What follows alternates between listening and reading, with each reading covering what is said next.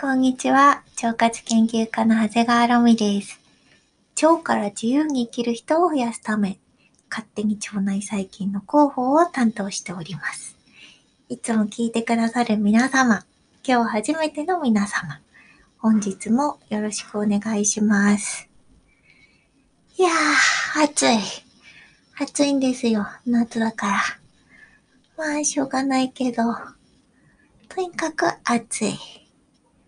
えー、今日はですね、突然ですが、ジャイアンみたいな腸内細菌の話をしたいと思ったんですよ。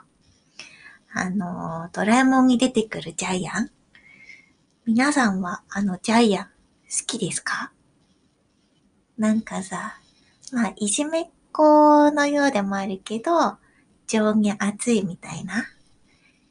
なんか、いつでもどこでも、もうみんなにとって絶対的にいい人っていうわけじゃないけど、たまに気が向くと、のび太を守ってくれます。ほんとね、めちゃくちゃ気まぐれだなって思うんだけど、ジャイアンってなんか私小さい頃からすごい不思議で、映画だと優しいんですよね。そう思わん？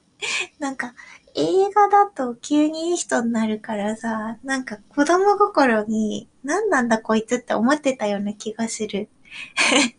変な子供かな。すごい、だからジャイアンは、うーん、私の中では不思議な人でした。そう、ジャイアンはまあ人間なので、まあそういうこともあると思うのよ。でもですね、実は腸内にもジャイアンみたいな、そんな腸内細菌がいます。えー、2015年に国際的な総合科学ジャーナルのネイチャー、有名ですよね。あのネイチャーが、この菌は利己的な菌であるっていう風に、ある腸内細菌について不名誉な暴露をしちゃいました。いやー、これはショックですよ。この菌からしたら。最も権威のある、まあ、学術ジャーナルっていうんですかね。そういうのの一個なんですよね、ネイチャーって。そう、このネイチャーに不名誉な形で名前を出されてしまった菌が、バクテロイデス、テタイオタオミクロンっていう菌なんです。めっちゃ読みにくい。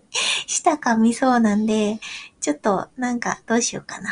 あだ名をつけよう。これ何回も何回もちゃんと発音できる自信がないので、うん、わかりやすくジャイアン菌と呼ぶことにします。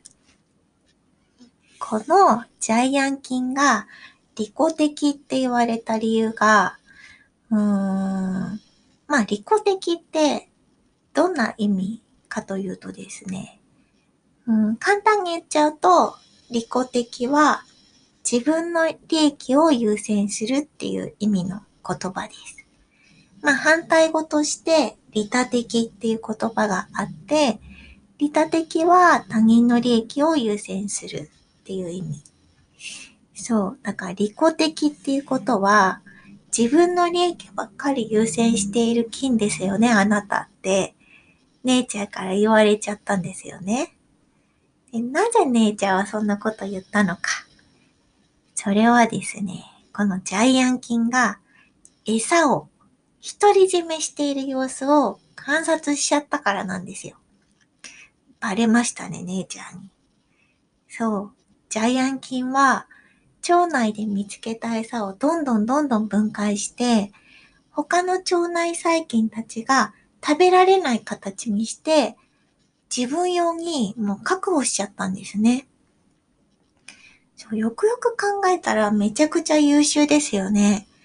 餌を分解することがすごい得意な菌なので、もうその能力を活かしちゃえば、他の菌の餌を自分用に、うーん、お料理して、そう、独り占めできてしまうっていうこと。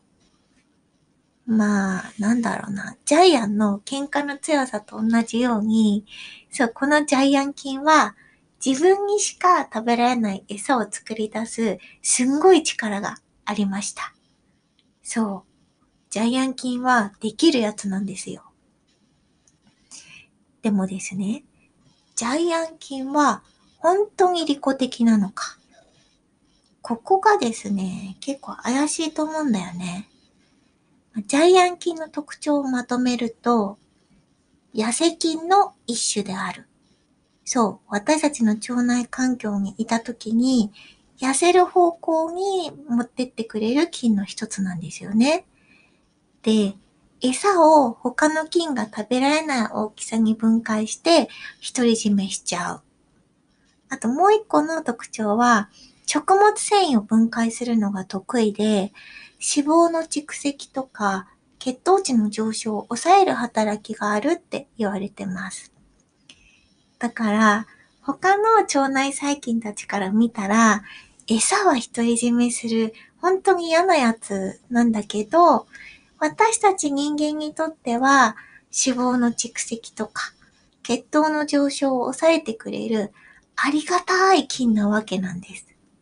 いやー、みんなにとっていい人はいないですね。あ、人じゃないか。金だった。そう、みんなにとっていい金なんかいないんですよ。ほんとほんと。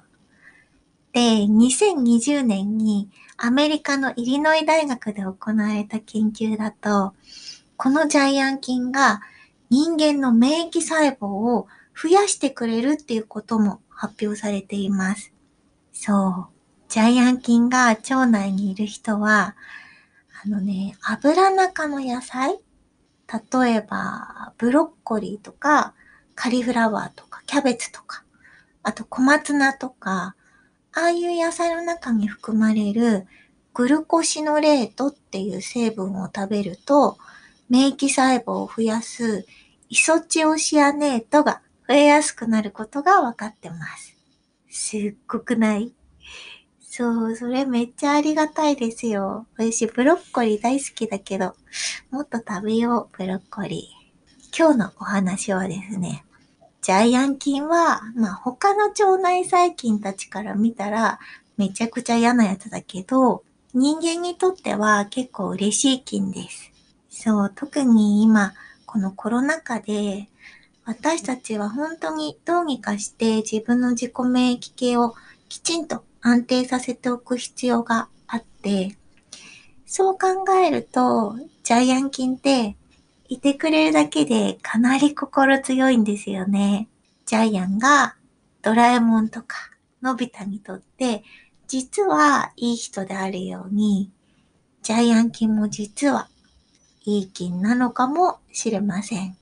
今日はこんなジャイアン菌のお話をしてみました。それでは今日はこの辺で、腸活研究家、長谷川あるみでした。バイバイキーン。